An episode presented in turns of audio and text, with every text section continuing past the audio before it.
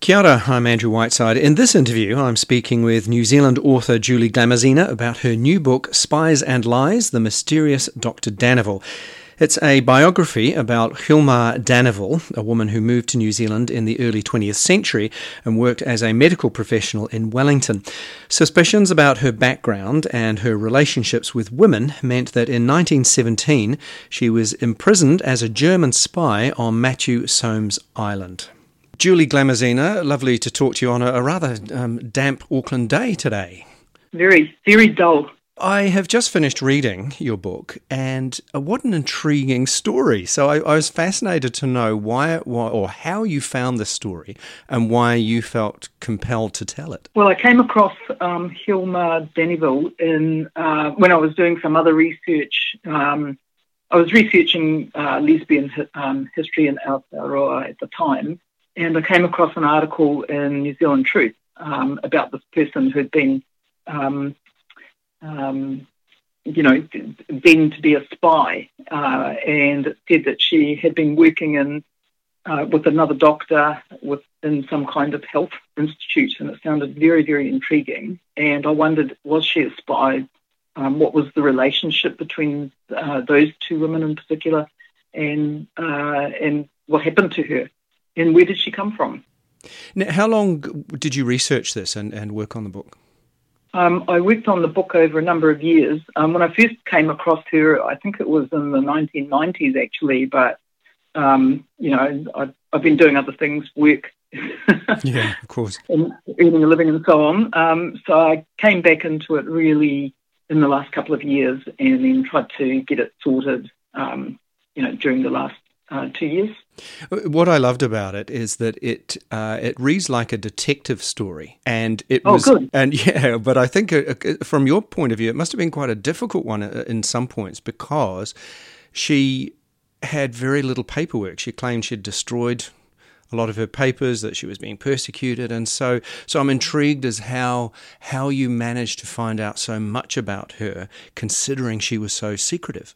Indeed, um, and we, well, first of all, we know um, quite a bit about what she did after she came to Aotearoa uh, and, and subsequently um, through newspapers, uh, through um, official records, through the interviews um, by the police and by the military. Um, and prior to that, it's very difficult. Um, we don't know how much of what she said was uh, true and how much of it was obfuscation um, uh, a lot sounds true and sounds plausible, um, as as you'll see when you read my book, or you know when people read my book, they'll see that. Um, you know, some of the things she said could have happened. We're not entirely sure of all of the things that she said. So it's it's very intriguing, and I haven't I haven't given up on some aspects of it actually. So there could be a second book on the way. possibly an update. yeah, yeah. So she was clearly well educated. Uh, even though she had no um, um, official certificates or uh, with her, and she was very accomplished. So she was a museum, uh, museum a musician. Um, so, so clearly she came from some kind of privilege. Do you think? Absolutely, yeah, absolutely. And I mean, there's no doubt about her education, um, and as you say, about her um, skills and accomplishments um, it was very clear and that was well documented. So, um, you know, when she was in Wellington, um, so it's very um, clear that she had um, some kind of you know, really strong educational background. Now, the times she was uh, living in in New Zealand were quite interesting. It, it began in the early um, 20th century. Women had fought for and won the right to vote a few years earlier in the late 1800s. Um, but there was still a huge amount of misogyny, particularly in the medical profession. It was still, in a sense, a man's world. Yes, so, absolutely. So um, she uh, now she dressed um, as a man, uh, claiming to be able to do work around venereal disease and so on, but that created suspicion. So just just f- fill me in a little bit about what what she was experiencing and other women were experiencing around this time, particularly in terms of trying to live their own authentic lives? Hmm. Um, well, I think um, first of all, you're right in terms of the medical profession um, then and probably still. Um, but um, uh, in particular, she and her business partner tried to set up a um, um, independent establishment, and there, there, were others, so they weren't the only ones, but they were the only ones. Um, uh, they were the only women who had set up an um, independent medical establishment at that point, as far as I know. Um, so uh, it, it, it was, wasn't popular in some quarters. Um, in terms of progressing, uh, you know, the situation of women at that time was, I mean, women weren't even MPs at that time, or couldn't went elected to Parliament um, at that time. So um, it was, uh, um, you know, pretty long struggle, which continues today. Um, I think uh, in terms of her dress style, um, I wouldn't say that she dressed as a man, and I, I point to um, other other women of her time who um, wanted to break out of the sex role stereotypes of the day, and they wanted more practical clothing as well. Um, and so they dressed as a political statement, really. Um, so I'd say, in my view, that was her um, her, her, angle. I think also, um, to take your point, um, that she wanted to present herself as a you know someone of authority, and so she used that style of clothing to emphasise that um, authority. Um, and she certainly did that when she went to you know to another country. Um, so I, I, think you know the women of the day had to struggle against um, a lack of proper political representation sort of being treated um, um, patronisingly, um, sometimes as nuisances um, by the government of the day. Um, and she, she, she was working within that milieu. I know in in the book you raise uh, women's clothing as a political issue, and the fact that the, mm. the the way that women were really forced to dress, uh, very restrictive. There would still have been corsets, which would have affected women's breathing a lot mm. of the hmm. time, and so it's it's quite fascinating that even to this day, uh, what a what a woman wears is commented upon. Uh, yes. is, is seen is seen as a, uh, and particularly in politics, is seen as a uh, almost as a weapon to this day. So it's it's fascinating that that was an issue back, a very conscious issue for a lot of women back then as a political issue. Yeah, exactly. And and or the other thing to um, note too is that you know are you're talking about middle class women, um, upper class women, or working class women, as one of the uh, commentators said. Um, the women who worked in the um, coal, you know, in the coal coal pits, mm. had to wear trousers and the like. Um, yeah, exactly. so, so there was no no problem there. There were a couple of things that um, stood out for me, and uh, one was around the time that all, uh, all these organisations were sprouting up, so women's rights and welfare organisations. Mm. Um, but there was still a sense, I got this sense, I could have been wrong, that there was still a sense that the class structure wasn't going to necessarily change, even for these women who wanted to make a more positive change for women and that uh, some of the, the women's rights um, campaigners were reluctant to support lesbians because of how that could damage their reputations in trying to uh, to um, affect change as well.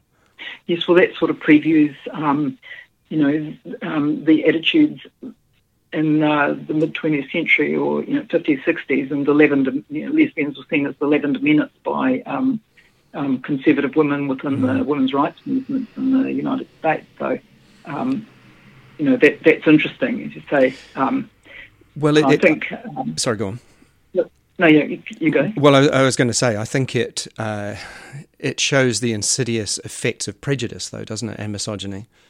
The fact that mm-hmm. women were uh, advocating for rights, but fearful if they step too far of what those effects could be, and and we've seen that in homosexual law reform.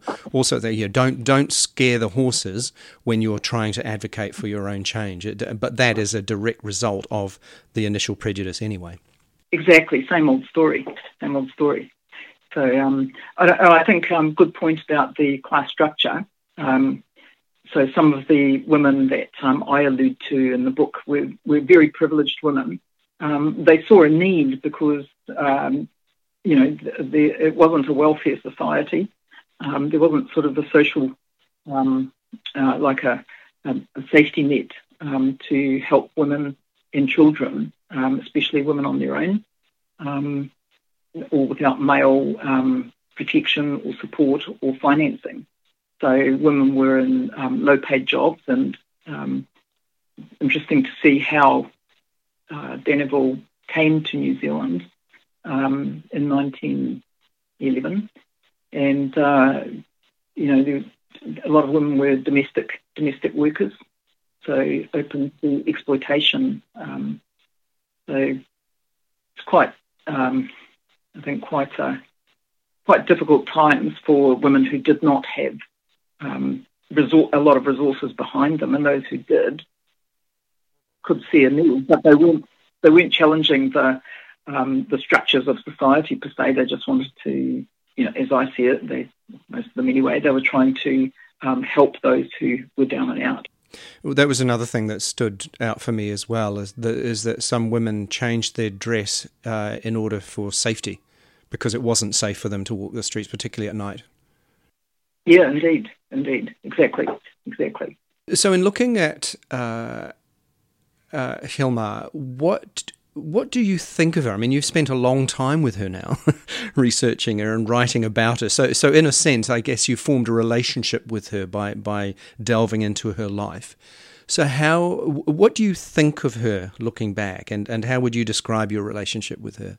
Um, that's an interesting point, and that is true. Um, I think I would describe her as um, an incredible survivor, someone who had um, uh, quite a lot of hardship, but she didn't give up. She kept on wanting to be a professional. She kept on wanting to, um, you know, act um, for for the betterment of, of other people. Um, she wanted to um, be a profession, be a medical professional, and she persisted with that even after she left um, New Zealand. Um, I think I think she was running away from something. I think hmm. she was trying to escape from something. Um, I don't know exactly what that is. I think um, uh, looking at her relationships, I think uh, it was certainly in relation to her relationships, but it could have been something more as well. Um, I think very, I also felt sad for her um, because I think if she had been, um, perhaps if, if, she'd been a male or she'd been born at a different time, she might have had different possibilities. Um, yeah, but I think, yeah, I, I felt sad for her towards the end, but I felt how amazing to have um, done the travels, which she obviously had to have done, um, to have done all of that and you know be spinning around the, the globe at that time. uh, yeah. I guess also sad that she um, came to New Zealand just before World War One, and so with all the because she she claimed she was born in Denmark, but of course yeah. she was viewed as German and there was yeah. so much, uh, particularly leading up to the war and then during the war, there was all of this anti German feeling. So that didn't help. And the fact that she couldn't uh, pro- provide legitimate paperwork led to this suspicion around her. That, uh, and so they thought she was a spy. Absolutely, it added to it. And I mean, I mean, I can relate to that too because in my own family, um, you know, who are from the former Yugoslavia um, at the time, um, where my family comes from, is um, part of is Dalmatia, which is part of now Croatia, which at that time was under the um, Austro-Hungarian Empire. So my relatives were regarded as um, uh, aliens, and, and, quite a few people from um, you know of our people were um, incarcerated simply because of a supposed Germanic connection. That was Julie Glamuzina talking about her intriguing new book, Spies and Lies The Mysterious Dr. Danville. Uh, it's really a very, very good read, and you can pick up a copy from the website of Nationwide Book Distributors from the 1st of November 2021. There's a link below this interview for that. Uh, now, here's a reminder do check out my website, andrewwhiteside.com. You'll find plenty of interviews and other stories covering the arts, entertainment, and LGBTQ issues. While there, you can also sign up for my regular newsletters, and they are chock full of goodness, I promise. I am Andrew Whiteside. Thank you for listening, and I'll see you soon.